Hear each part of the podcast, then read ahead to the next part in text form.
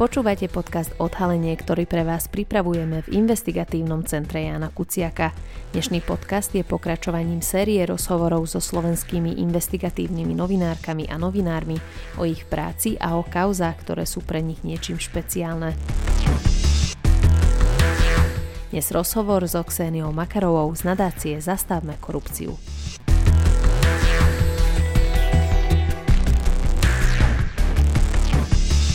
Investigatívne centrum Jana Kuciaka existuje už 5 rokov, keďže vzniklo po vražde jedného z najtalentovanejších slovenských investigatívnych novinárov, rozhodli sme sa pripraviť sériu rozhovorov práve s novinármi a novinárkami, ktorí sa investigatíve venujú a počas svojej kariéry odhalili niekoľko závažných kauz.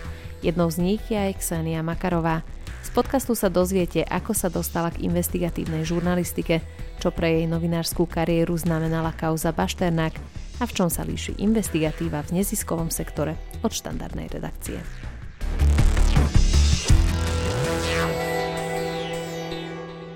Investigatívne centrum Jana Kuciaka existuje už 5 rokov. Nemôžeme hovoriť, že oslavuje vlastne 5. výročie založenia, keďže vzniklo po vražde jedného z najtalentovanejších slovenských investigatívnych novinárov Jana Kuciaka a jeho snúbenice Martiny. Ksenia, ty si Jana poznala aj osobne, boli ste kolegovia, vymieniali ste si informácie, nejaké poznatky, pomáhali ste si navzájom.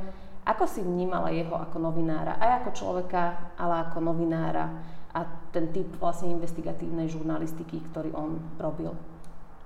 Jano bol v prvom rade veľmi mladý novinár, aj v tom čase oproti mne, ale bol veľmi Vôbec to akože nebola nejaká prekážka, lebo on bol veľmi empatický.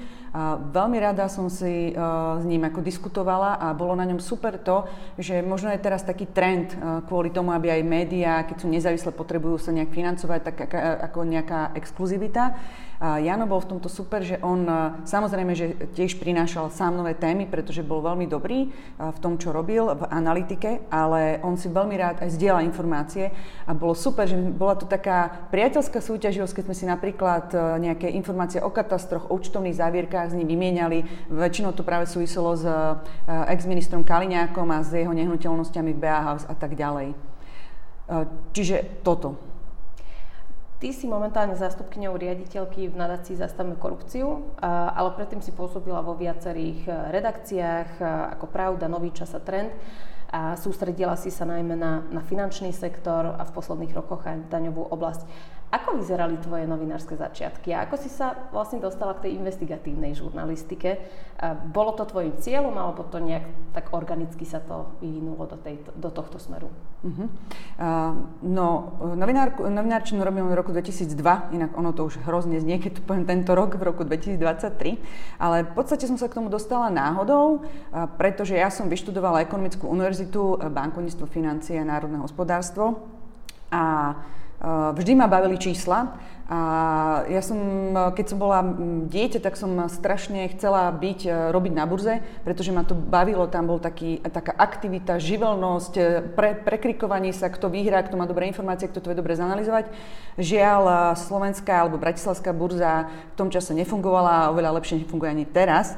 Takže mm, som sa nejak náhodou dostala k tomu, že doma sme čítavali pravdu, bol tam inzerát, že hľadajú niekoho práve na poisťovníctvo a na bankovníctvo. Poslala som si inzerát a 22. augusta 2002 som teda do práce nastúpila do pravdy. A riešila som práve tieto finančné témy pretože áno, opäť som sa dostala k číslam a veľmi ma to bavilo, vlastne postala som pri tom, pravde som bola, mm, myslím, že nejakých 6 rokov, potom som bola chvíľku v novom čase, kde sme robili zase obrovské tabulky, pretože akurát sa prechádzalo z, na euro v 2008-2009, takže tam sme robili veľké porovnávačky platov, cien, všetkého možného. A potom som sa dostala do trendu, kde som eh, popri uh, týchto bankovníctve, poisťovníctve uh, ako začala už aj koketovať s daňami. A vlastne potom som v roku 2016 bol taký môj prvý veľký investigatívny text, so Zuzanou Petkou, mojou kolegyňou a bolo to práve o Robovi a Strapatom, kde sa na základe vlastne už rozbehnutého vyšetrovania ukazovalo, že ako keby nitky z najvyšších pozi- politických pozícií vedú k tomu, že sa ovplyvňujú nejaké veci na daňových úradoch, policii a tak ďalej. A vlastne toto bola moja prvá daňová kauza a potom prišiel v marci 2016 Baštrnák a to bola teda už kauza, kde som um, sa k tej investigatíve ako nejak definitívne presunula. Zastavila by som sa pri tej kauze Robo a Strapaty. Uh, jednak, kto je vlastne Robo a Strapatý? Môžeš nám to akože uh, prezradiť, že presne kto všetko bol v tej akože kauze spomínaný a ako ste sa vlastne k tej téme dostali? Pretože to si myslím, že, že je veľmi akože také fascinujúce vždy sa vlastne dozvie, do, dozvedieť, že ako sa k tej téme nejaký novinár, novinárka dostane vôbec. Mm-hmm. A, ako to celé prebiehalo? A viem, že je to celkom komplikované, aj kauza Baštenák, to sú komplikované kauzy, ale môžeš nám to aj nejak trošičku akože shrnúť, že o čo tam išlo v prípade kauzy Robo a Strapaty? V prípade kauzy Robo a Strapaty skúsim na tie otázky odpovedať postupne. Čiže Robom a Strapatým označovali protagonisti vyšetrovania, ktorými boli podnikatelia na východnom Slovensku Roberta Kaliňáka a Strapatým bol Jan Počiatek, terajší minister financií. A vlastne oni pri, v súvislosti s týmito menami, s kratkami Robo a Strapatý, hovorili o tom, že dokážu niečo buď vybaviť, alebo že im niekto slúbil, že im dokáže niečo vybaviť, buď policajné vyšetrovanie, alebo vrátky DPH. A tá kauza inak doteraz nie je v podstate definitívne uzatvorená. Myslím, že v súčasnosti na špecializovanom trestnom súde prebieha jedna z jej veľkých častí. Ale aby som ju ako nejak priblížila, išlo o to, že vlastne firmy alebo veľké firmy okolo podnikateľa z Prešova Milana Chovanca si v zásade behom niekoľkých rokov vypýtali od štátu vrátky DPH za 75 miliónov eur pretože namiesto toho, aby reálne podnikali tam, takto nejaké podnikanie tam bolo, ale predstavte si, že vlastne oni ako keby ten istý tovar dokázali pre, popresúvať alebo obchodovať naraz cez 10, 10 alebo niekoľko desiatok firiem a vlastne takto na malý tovar si dokázali vybudovať veľký biznis, kde si pýtali vrátky DPH, lebo ten tovar predávali ďalej alebo išiel do cudziny. To znie ako taký fakturačný podvod, čo v 90. rokoch bolo veľmi uh, populárne, keď to môžem takto naformulovať. Áno, ono to bola v podstate jedna z takých posledných veľkých kauz, kedy sa toto dalo robiť, eh, lebo potom sa zaviedli eh, kontrolné výkazy DPH. Myslím si, že sa to stále dá robiť, a, ale aj vtedy, aj teraz platí, že takto, v takomto veľkom objeme, ste si milióny eur dokázali od štátu buď vypýtať naspäť, alebo mu ich naopak nezaplatiť, nedokážete robiť bez toho, aby ste nemali naozaj známosti na finančných úradoch, na daňových úradoch. A keď už hovoríme o tých známostiach, ty si aj vravela, že, že vlastne tá prvá alebo, alebo tá najdôležitejšia investigatívna téma pre teba bola vlastne kauza Bašternák v roku 2016. A ja si myslím, že určite aj naši poslucháči sa pamätajú na, na, na podnikateľa, kontroverzného podnikateľa e, Bašternáka, na nášho človeka, ako ho nazývali. A ten mal e, aj blízko vlastne politikom Smeru a, a vieme, že krátil dane. A, Ty si spolu s kolegami v roku 2016 eh, upozornila na jeho kauzu od počtu DPH ešte z roku 2012. Tiež uh, identická otázka. Ako ste sa k tejto téme uh, dostali a um, ide fakt o obrovskú tému, ktorá ešte niekoľko rokov ešte žila ďalej, potom v 2016. Vedela by si to shrnúť, že prečo to bolo veľmi dôležité, prečo to bolo dôležité uh-huh. a, a prečo to bolo zaujímavé, možno aj pre teba, tá Jasne. téma samotná. Uh, tá téma bola dôležitá preto, lebo sme vlastne, uh, jednak išlo o veľké peniaze, uh, on si vypýtal vrátku za ako keby nepotvrdenú e, kúpu 7 bytov, e, za ktoré mal zaplatiť strašnú sumu a vlastne na, na základe toho si mal vypýtať od štátu 2 milióny eur. Bolo to zaujímavé preto, pretože to nebol akože nejaký úplne že veľký podnikateľ, ale mal blízko práve k vtedajším politickým špičkám. On vlastne developoval uh, luxusný projekt Bonaparte a v jeho byte podnajme býval donedávna ex-premier Robert Fico. Jeho susedmi v Bonaparte boli napríklad Robert Kaliňák alebo aj Jan Počiatek a, a vlastne on z ako sa neskôr ukázalo, mal biznis aj práve s Janom Počiatkom, spoločnú firmu a podiel od neho mal odkúpiť e, podiel od Baštenáka vo firme mal neskôr odkúpiť e, človek blízky Robertovi Kaliňákovi. Čiže takto sa postupne tá kauza rozvíjala a o jej dôležitosti svedčí fakt, že sme to napríklad dokázali spoločne riešiť tú kauzu v trende ja so Zuzkou Petkovou, ale aj s denníkom N s Monikou Todou. To boli vlastne tedy aj moje prvé kontakty k takýmto uh, novinárom do investigatívneho charakteru. Uh, Odpoviem ešte aj na to, na predošlú otázku, ako sme sa dostali k téme aj napríklad e, práve Chovanca alebo tej e, Roba Strapatého a Baštrnáka. Nebudem konkretizovať a využijem možnosť chrániť svoje zdroje. V každom prípade, v oboch prípadoch to bolo tak, že išlo o veľkú dôveru. Že vlastne tá druhá strana sa v jednom prípade obratila na Zuzku, v druhom prípade na mňa a s tým, že vedeli, že dôverovali našej práci, videli, že sme systematické a že vlastne aj nepojeme viac ako treba, čiže napríklad aj tá ochrana zdroja bola veľmi dôležitá v oboch prípadoch. A, a oni ako keby chápali, že, tá, že ten príbeh sa nedal reálne napríklad cez OČTK alebo iné e, finančnú tak ďalej potiahnuť ďalej. Čiže sa dostali do nejakého bodu, kedy mali pocit, že e, jediná, jediná medializácia môže odkryť e, čo sa tu deje, pretože to nejaké ďalšie kroky nevideli zmysel, že to posúvať ďalej. Veľmi často sa hovorí o tom, že práve v tomto období počas vlád Smeru, keď tie najväčšie kauzy sa vlastne prepukli, že práve investigatívni novinári a novinárky boli tie a tí, ktorí vlastne nejakým spôsobom nahradili tú funkciu štátu e, v prípade týchto veľkých kauz alebo aj funkciu prokuratúry a, a policie. Vnímala si to aj ty vtedy takto, že vlastne robíš na miesto štátu uh, veci a odhaluješ tie kauzy, ktoré by asi primárne mal riešiť štát alebo štátne orgány alebo orgány činné v trestnom konaní? Áno. Dá sa to vnímať aj doteraz tak, myslím, že to nie je vecou len Slovenska, ale aj zahraničí, že vlastne často tí novinári odkryjú verejnosti veci, ktoré treba možno sa aj vyšetrujú, ale kým sa treba nedostanú do nejakého štádia predsud a tak ďalej, čo môže trvať roky, tak o tom verejnosť nemusí e, vôbec tušiť. A tá úloha médií je veľmi dôležitá. O to viac ma mrzí, že práve sme sa dostali na Slovensku do situácie, keď e, sa spochybňujú médiá, ktoré práve túto činnosť robia a robia ju ako veľmi zodpovedne, väčšina z nich to robí veľmi zodpovedne a v štandardných redakciách, ktoré podľajú etickým kódexom, je tam kontrola zo strany editorov skúsených a tak ďalej. Práve na tieto médiá ide ako keby a z rôznych politických strán, aj z koalície a opozície minulej, išla kritika a vlastne cieľom bolo spochybniť ich úlohu pretože poukazujú naozaj na chyby politikov z celého spektra. A práve sa tá verejnosť nahrnula na dorúk a na informačné siete, ktoré ne, zverejňujú ne, neoverené informácie, e, vlastne zverejňujú si tam hoci kto, hoci čo, bez nejakých väčších postihov. Toto je pre mňa smutná správa ako, a ľudia si to veľmi často nevedia vyhodnotiť objektívne keď už hovorím o tých možno dopadoch alebo, alebo o tých reakciách, tak tvoje texty mali a majú aj reálny dopad. Napríklad policajné vyšetrovanie sa začali na základe tvojich textov, vašich textov.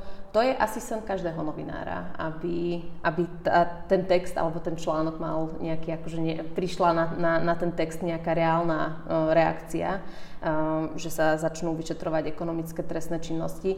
Ktorý z tvojich textov si myslíš, že mal najväčší dopad alebo najväčší výsledok, keď to môžem takto povedať?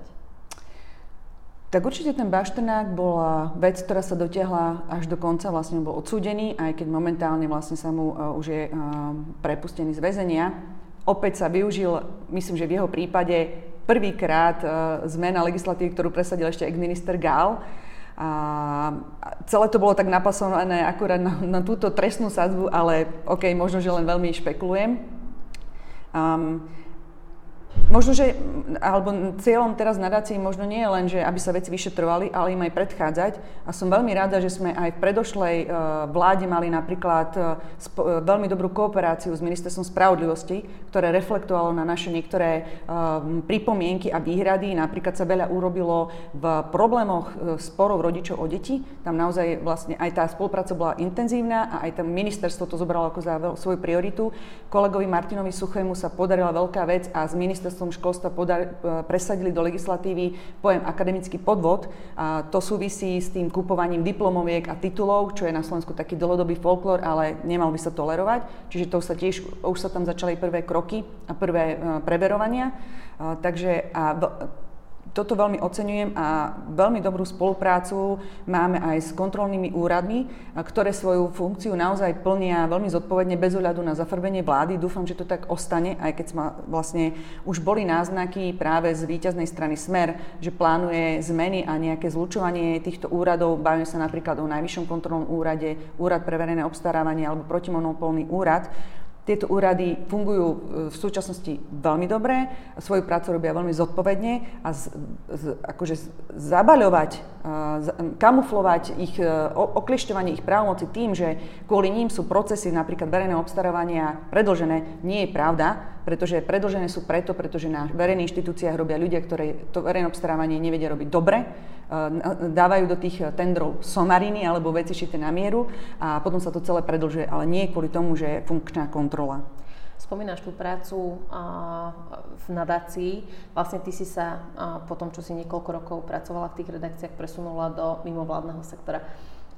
Ale venuješ sa taktiež investigatíve, len v rámci nadácie a nie nejakého média alebo redakcie.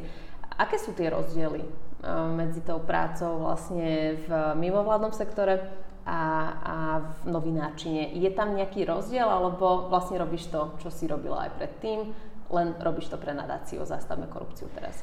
Tak Určite je to trochu rozdiel, už vlastne neziskový sektor nie je redakcia, aj keď vlastne ja v zásade prioritne na nadácii píšem tiež texty a poukazujem na zistenia, ale mm, cítim sa oveľa voľnejšie, napríklad aj z pohľadu e, práce. Nie som tak možno denne tlačená do nejakého výkonu, čo teraz naozaj tá žurnalistika musí robiť, aby si na seba dokázali zarobiť, ak nechcú byť financovaní možno nejakým e, oligarchom, ktorý má na pozadí vlastné ciele. Nás financuje pán Trnka, z, stále vlastne zakladateľ ESETu. Ne, ne, stále si nemyslím, že je správne ho nazývať oligarchom, pretože na rozdiel od iných biznismenov on financovaním nadácie nesleduje konkrétny cieľ, nedostávame od neho zadania, aj keď to tak niekto sa snaží naznačiť. A, a ešte fajn na práci v, ako v neziskovke je to, že môžete spolupracovať, že vás viacej napríklad e, štátny sektor, verejný sektor prizýva k spolupráci. E, to by sa asi pre, pre médiách úplne istalo, lebo médiá majú ostať úplne objektívne. Takže možno, že z tohto pohľadu viem viacej ovplyvniť, ako keby som ostala novinárkou. Na NACI sa venujete aj vzdelávacím projektom. Napríklad tento rok už tretíkrát organizujete uh, protikorupčnú akadémiu, si aj lektorkou programu Achillove data. Keď sa ťa mladí ľudia pýtajú, prečo je žurnalistika alebo investigatívna žurnalistika dôležitá, aká je tvoja odpoveď? Ona má svoje nezastupiteľné miesto, pretože napríklad e, spomínala si, že sa začali nejaké vyšetrovania. Možno tie vyšetrovania by išli aj tak, ale keď je tam verejný tlak, tak tie vyšetrovania už napríklad niekto nevie jednoduchšie zmanipulovať, stočiť nejakým smerom alebo zakryť ďalej odkrýva dôležité témy a vždy by mala sledovať verejný záujem. Čiže možno aj veci, ktoré nie sú na prvý pohľad e, predmetom vyšetrovania, možno nejaké morálne hodnoty, tak aj to odkrýva investigatívna žurnalistika. A v neposlednom rade je to, že aj ja napríklad ako rodič uh, mám pocit, že zlepšujem túto spoločnosť pre svoje deti. Možno pôjdu študovať do zahraničia, ale ak sa budú chcieť vrátiť, aby mali treba zlepšiť Slovensko. Ako keby tu niekto um, bačoval bez nejakej verejnej kontroly. Pred 5 rokmi, keď e, sa stala vražda Jana Martiny, tá, tá šokovala vlastne celú spoločnosť. Aj ty si stála na pódiu počas protestov za slušné Slovensko. Ako vnímaš tých 5 rokov? Čo priniesli pre slovenskú investigatívnu žurnalistiku alebo pre spoločnosť? Zosilnila nás alebo práve naopak?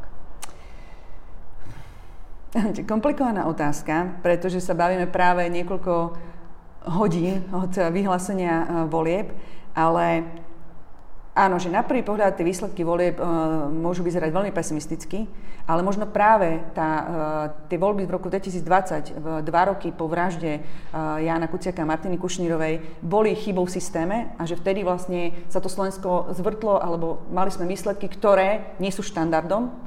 A toto je možno ten štandard, ktorý akože nejak sa pomaly hýba nejakým smerom, takže dá sa na to pozerať aj takto.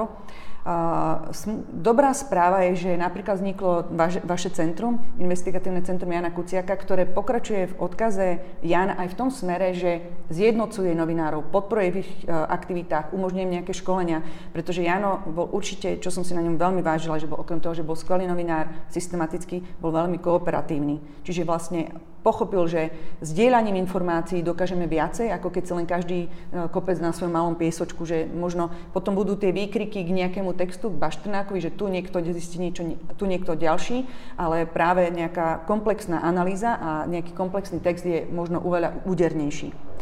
Ale ako som už spomenula, tak trochu ma mrzí, že na tú prácu novinárov, že povedať, že som investigatívny novinár alebo novinár na Slovensku, špeciálne v krčme, nejakom krtiši alebo na východnom Slovensku je momentálne hamba, to ma dosť mrzí, pretože naozaj si myslím, že väčšina mojich kolegov tú prácu robí ako poslanie, robíte to po večeroch, pozeráte si účtovné závierky, hádate sa s tými úradmi, aby vám dali informácie, na ktoré máte právo. A niekto sa snaží systematicky tú prácu podúpať, pretože napríklad mu vadí, že poukazujete na jeho biznis, na jeho prepojenia. Toto by ľudia naozaj mali odfiltrovať. Ďakujem pekne.